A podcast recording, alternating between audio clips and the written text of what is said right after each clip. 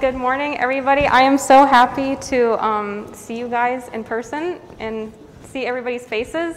I really miss seeing everybody's faces, so this is really nice. Um, I'm really excited to really talk to you guys about and share about the story of Ruth because it's one of my favorite, favorite characters in Bible stories. Um, when you think of the name Ruth, a lot of us right now might be thinking about the notorious RBG, Ruth Bader Ginsburg, um, the Associate Justice of the Supreme Court. She just passed away over a month ago. Or when you think of the name Ruth, you might be thinking of my lovely three year old daughter. She's beautiful and fierce and keeps me on my toes. But really, I'm really, really excited to share about my favorite book and character because, in case you didn't already know, it's why I named my daughter Ruth. She's my, it's my favorite book and character in the Bible. And just some fun facts about the book of Ruth, just so you can kind of know how important this book is in the Bible, is that Ruth is only one of two books in the Bible named after a woman. We have Ruth and Esther. Those are the only two books in the Bible named after a woman. Ruth is the only book in the Bible named after an ancestor of Christ. So we have the Psalms, but it's not it's called David, it's called the Psalms. So it's the only book in the Bible with the actual name named after an ancestor of Christ. Ruth is also the only book in the Bible named after a non Jewish person.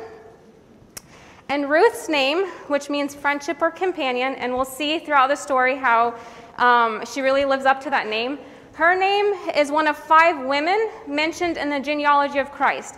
So when the Bible mentions the genealogy of Christ, it names all the men, but there's five women that are in there, and Ruth is one of them that's named in the genealogy of Christ. So it's a really great and important book in the Bible, and it's actually also a really good, uh, brilliant, it's a brilliant work of theological art. And St. Augustine, he says, in the Old Testament, the new is concealed. In the new, the old is revealed. So, what that means is that the Old Testament has a lot of predictions and foreshadowings of the New Testament. And then when we come into the New Testament, we see all of those foreshadowings coming into fruition. And Ruth is a perfect example in the book of the Bible that actually portrays this. It has a lot of foreshadowing of Christ um, and his redemption for all his people, both Jews, Gentiles, for the whole church. So the book of Ruth really talks about that foreshadowing of Christ's redemption for all his people and for his church. And I just love the book of Ruth because it's such a great love story. It's a story full of loyalty, it's full of love, it's a story of redemption and of legacy. And best of all, it's such a real story. It has real people with real problems like you and I that we can relate to. If you've ever had one of those days, weeks, months, year, 2020, please, where everything has just gone wrong, you want to throw in the towel, you're over it. That's how I feel. Well, this story just shows us how God can take anything that happens to us for good. It's a story that invites us to reflect on the question how is God involved in my everyday, day to day life, in my hardships and my trials? How is God in my day to day life right now? So, we're going to start off reading in with chapter 1 verse 1. And it says, Now it came to pass in the days when the judges ruled that there was a famine in the land. And a certain man of Bethlehem, Judah, went to dwell in the country of Moab, he and his wife and his two sons. The name of the man was Elimelech, the name of his wife was Naomi, and the names of his two sons were Mahlon and Chilion, Ephrathites of Bethlehem, Judah. And they went to the country of Moab and remained there. So, right off the bat, we see here it talks about in the days when the judges ruled. So, in the Bible, you're going to find the book of Judges, and right after that is the book of Ruth. And if we look at it chronologically, the book of Ruth actually happens in the middle of Judges chapter 3. So, what does that mean? It means that when it says the days when the judges ruled, there was no king at that time. Israel was disobeying God, and there was no king. So the judges ruled, and they're the ones that administered the law because the, the children of Israel did sight and, like evil in the sight of the Lord at this time. And they didn't listen to God. They were in a time of rebellion and relativism. Um, in Judges, at the end of Judges chapter 21, it says there was no king and everyone did what was right in their own eyes. So it was all about relativism. Let me do me. I'm going to do what's right in my own eyes. So this is kind of like setting the setting of the time that they were in. And it tells us right after that that there was a famine in the land. So because of their rebellion, this was part of Israel's sin cycle. So God's retribution to them at that time was giving them a famine. And so this famine, it was real. There was no food, no water. It's not like us right now where they can have canned foods that would last them for years, you know, and go to Costco. And there, it wasn't like when we went to Costco or, you know, the grocery store now and there was no toilet paper or cleaning supplies. It wasn't that kind of famine. It was like for real, no food, no water. So then the, the story then focuses in on one family, and it tells us that they moved to Moab.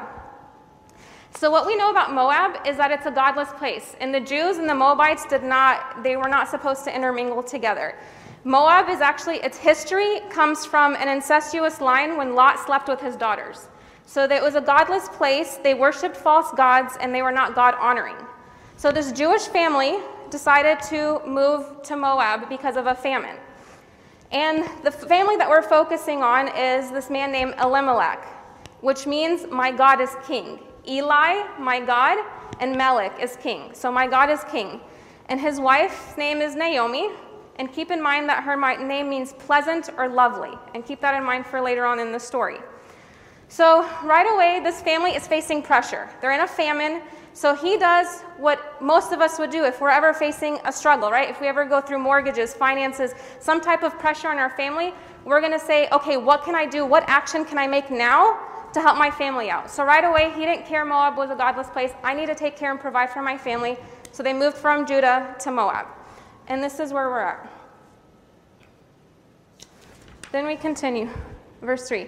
Then Elimelech, Naomi's husband, died, and she was left and her two sons. Now they, now they took wives of the women of Moab. The name of the one was Orpah, and the name of the other Ruth. And they dwelt there about ten years. Then both Mahlon and Chilion also died. So the woman survived her two sons and her husband. So Elimelech dies, her husband. And then the sons take two wives from Moab. And remember, Jews and Moabites are not supposed to intermarry. And then after 10 years, both of their, both Orpah and Ruth, their, which is Naomi's sons, her, their husbands die. And they also had no children. So Naomi survived her husband and her two sons passing, and we have three widowed women. So we're only five verses in, and there was a famine and death. So that's a lot of heartache. That's a lot going on in just the five, first five verses. That story just hits us with problems, right? And Naomi lost literally everything that could have provided for her. How many of us ever feel like we can relate to that sometimes, where we feel like we've lost everything, where we feel like hopeless, we feel like nothing is going right or as planned? Even Naomi and Ruth had a messy life. They had issues. These are great women in the Bible, and they went through struggles.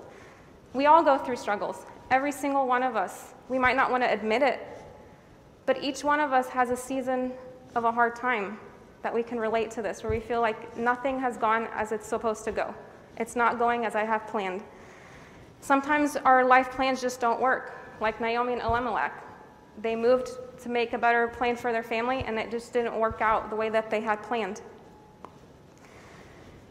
And when I think of hard times like this, and I go through hard times just like everyone else, you know, and I, and I feel the struggle, and nothing has ever nothing's gone as planned, and I feel hopeless or abandoned. There's one verse that I really like to go through, and I bet Naomi would have really liked to hear this verse as well at the time because this happened way after her time when King David wrote this, but I'm sure Naomi would have really appreciated a verse like this.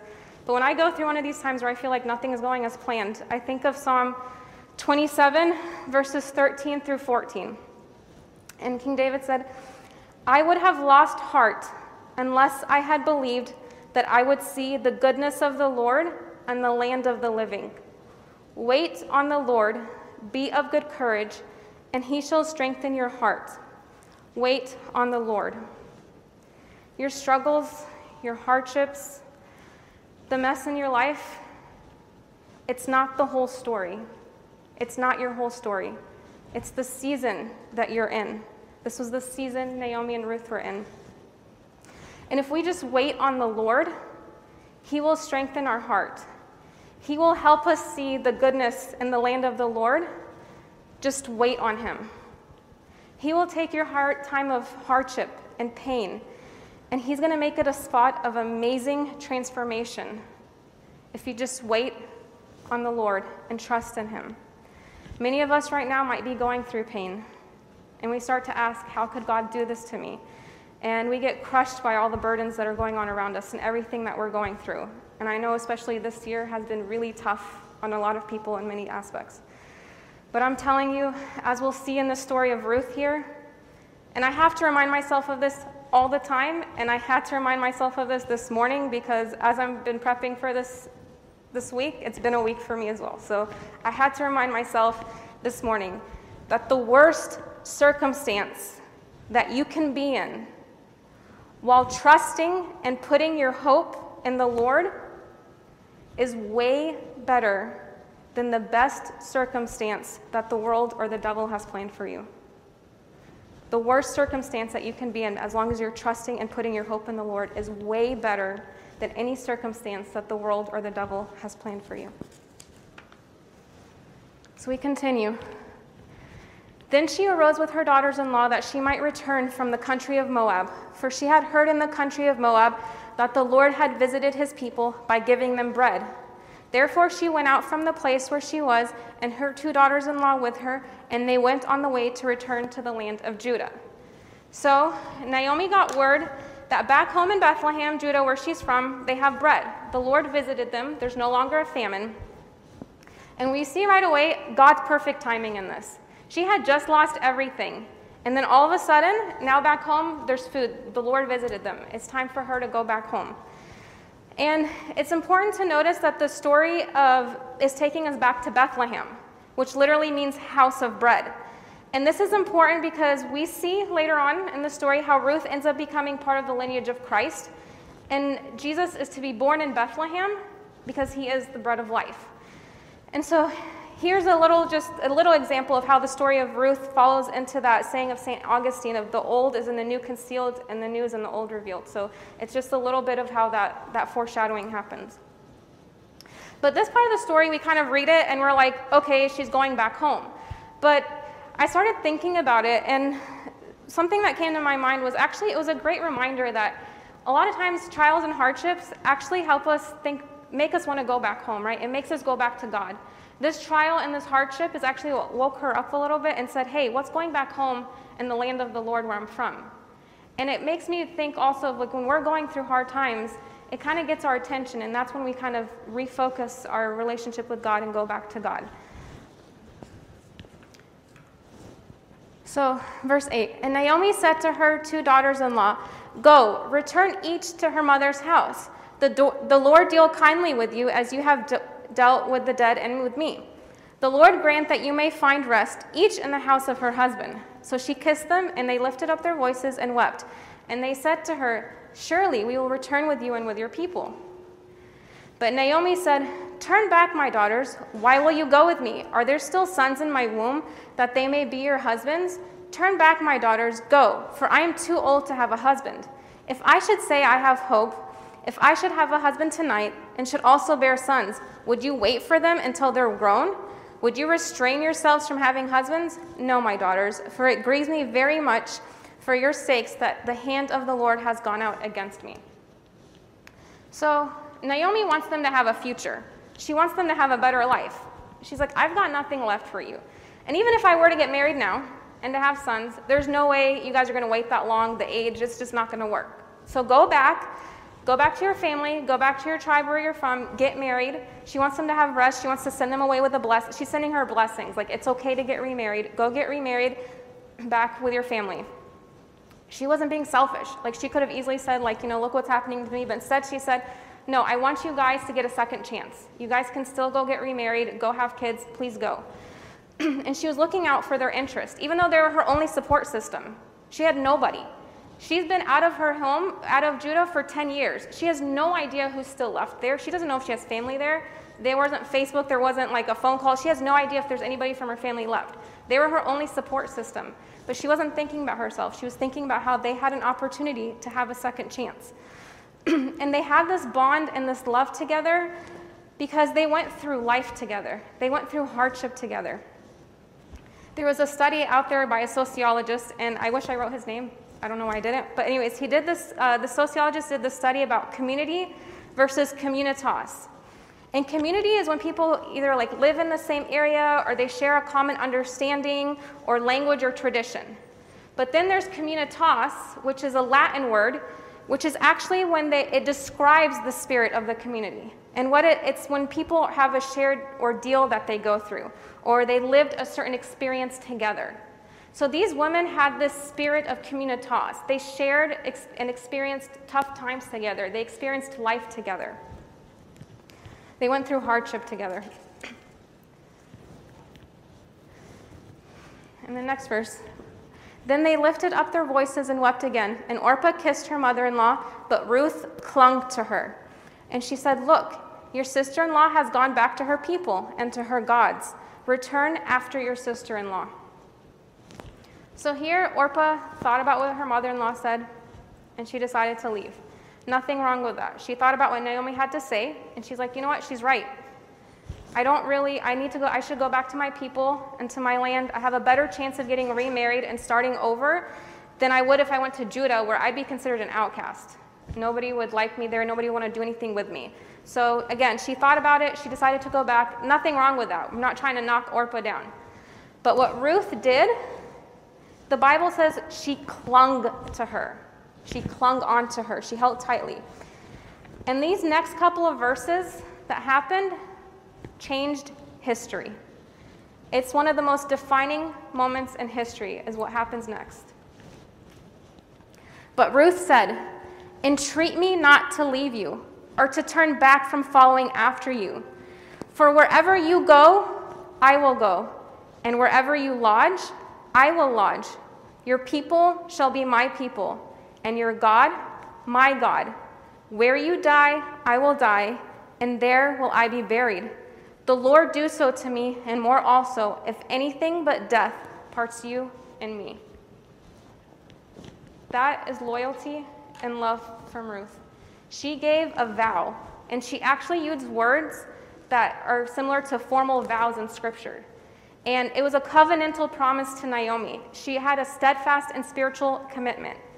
And because of this commitment and because of this choice, it was a choice that Ruth made, history changed.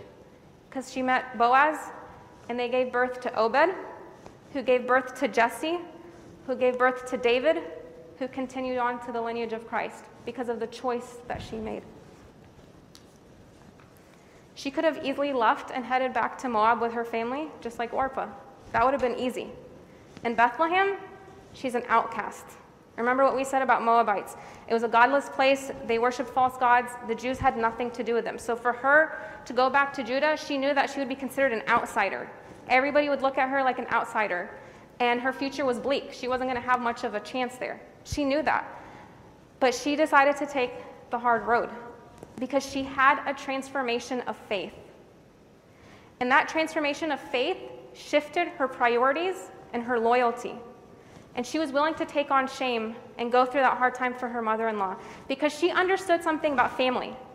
And she understood something about being adopted into the family of God and that her loyalties needed to shift. They had that bond of communitas and they shared life together. And this is actually my hope. When I was reading this, it, it really made me think of my, our church family and my hope for our church community and our church family and is that we have the spirit of communitas, that we, our hearts, have deep and genuine love for each other, that we'll weep together, we'll celebrate together, that we're committed to one another, that we live life together side by side, that we're going to carry and bear, bear each other's burdens when one of us is going through a hard times, that we are loyal, love to one another. That, and it's not based off convenience. It's not based on if it's good for me because you're my brother and sister because I love you. It's based because we're bound by God's love. They were bound together by God's love. And Ruth said, I don't care what it does for me. I want to stick to God and I want to stick to you. My, because I love God and because of my transformation from God, my priorities shifted. And I'm going to be there for you. And that's what I want for our church community. Are we letting our faith be transformed by God and truly be filled by God's love that we're able to be there for each other and we're not thinking about ourselves, but thinking, how can I be there for you? Because my loyalties, my priorities shifted because God, my faith in God has transformed me. Ruth was determined to follow the Lord no matter what because, and she wanted to cling, cling to Naomi because she wanted to follow God. And she knew if she went back to Moab, they didn't believe in God. The people there didn't believe in God. She wasn't going to have that godly community that she wanted. But if she went back with Naomi, she was going to be in the land of the Lord where everybody there believed in God. She wanted to cling to whatever she could to stay in that love and that community of God. She chose to abide and cling to Christ no matter how hard it was going to be and no matter what struggles she was going to face. She chose the hard road, she chose the less convenient road because clinging to God was more important to her. And she's, Ruth is just such a powerful picture of what it means to follow Christ. In Matthew 16, verse 24 through 26, Christ told his disciples, If anyone desires to come after me, let him deny himself, take up his cross, and follow me.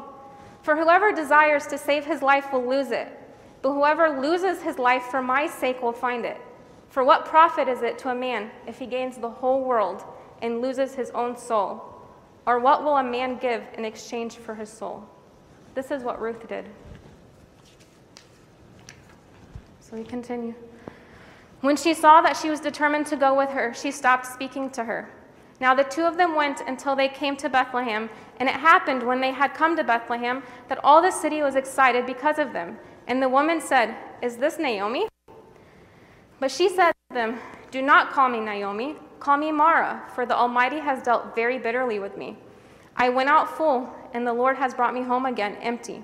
Why do you call me Naomi, since the Lord has testified against me and the Almighty has afflicted me? So Naomi returned, and Ruth the Moabitess with her daughter in law, Ruth the Moabitess, her daughter in law, with her, who returned from the country of Moab. Now they came to Bethlehem at the beginning of the barley harvest. So Naomi didn't stop speaking to her because she was like upset with her. She realized, you know what, Ruth's got her mind made. I'm not going to try to convince her. You know, she decided she wanted to come. She could tell she was serious. So I mean, she was expecting to go back all by herself, but Ruth provided that fellowship and that blessing for her, and she decided to come with her. And then everybody, when they got back to Judah, everybody started like buzzing and talking, ooh, is this Naomi? Is this the Naomi that left here like 10 years ago? You know, trying to figure out who this is. But at this time, at this point, Naomi was bitter. She was struggling, but she didn't hide it. She was real about it. She told them.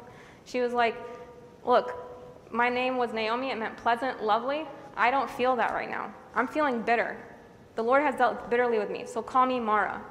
And I love it. She was real. She didn't try to hide what she was feeling. She said, Look, guys, I'm, you know what's, what, what I went through? I'm bitter, and this is how I feel. And she told them. She didn't want to hide it.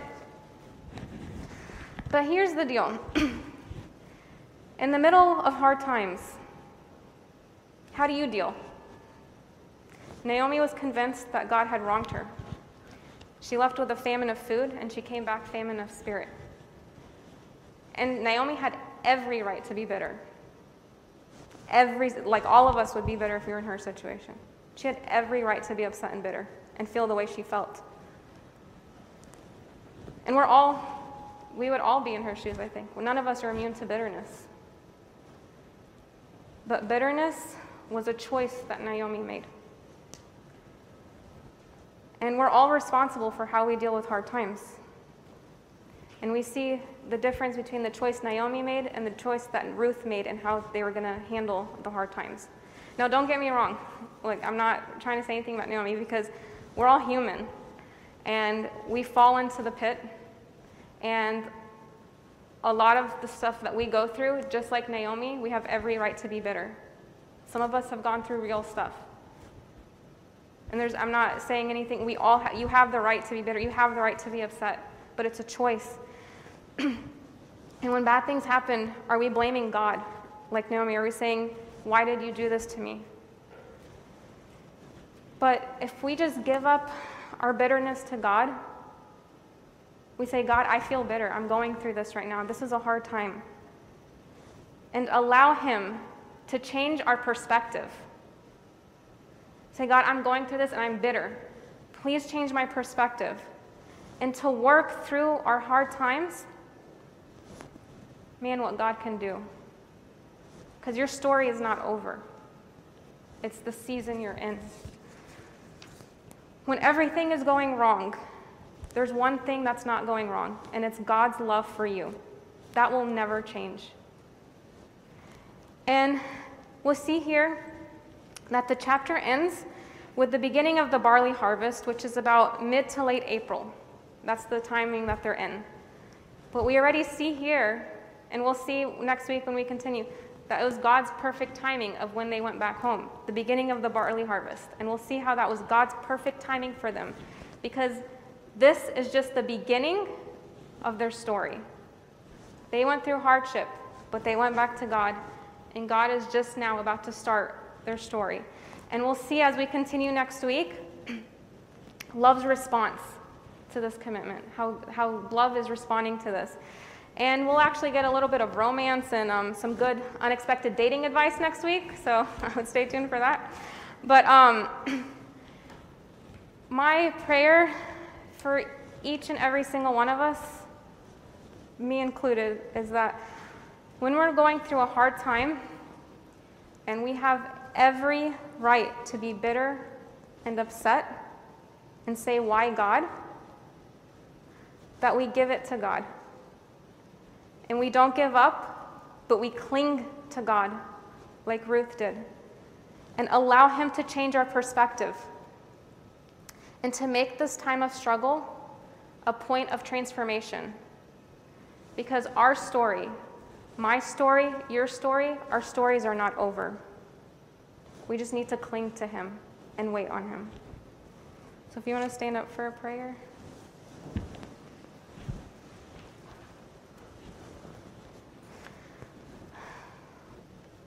the name of the Father, and Son, and the Holy Spirit, one God, amen.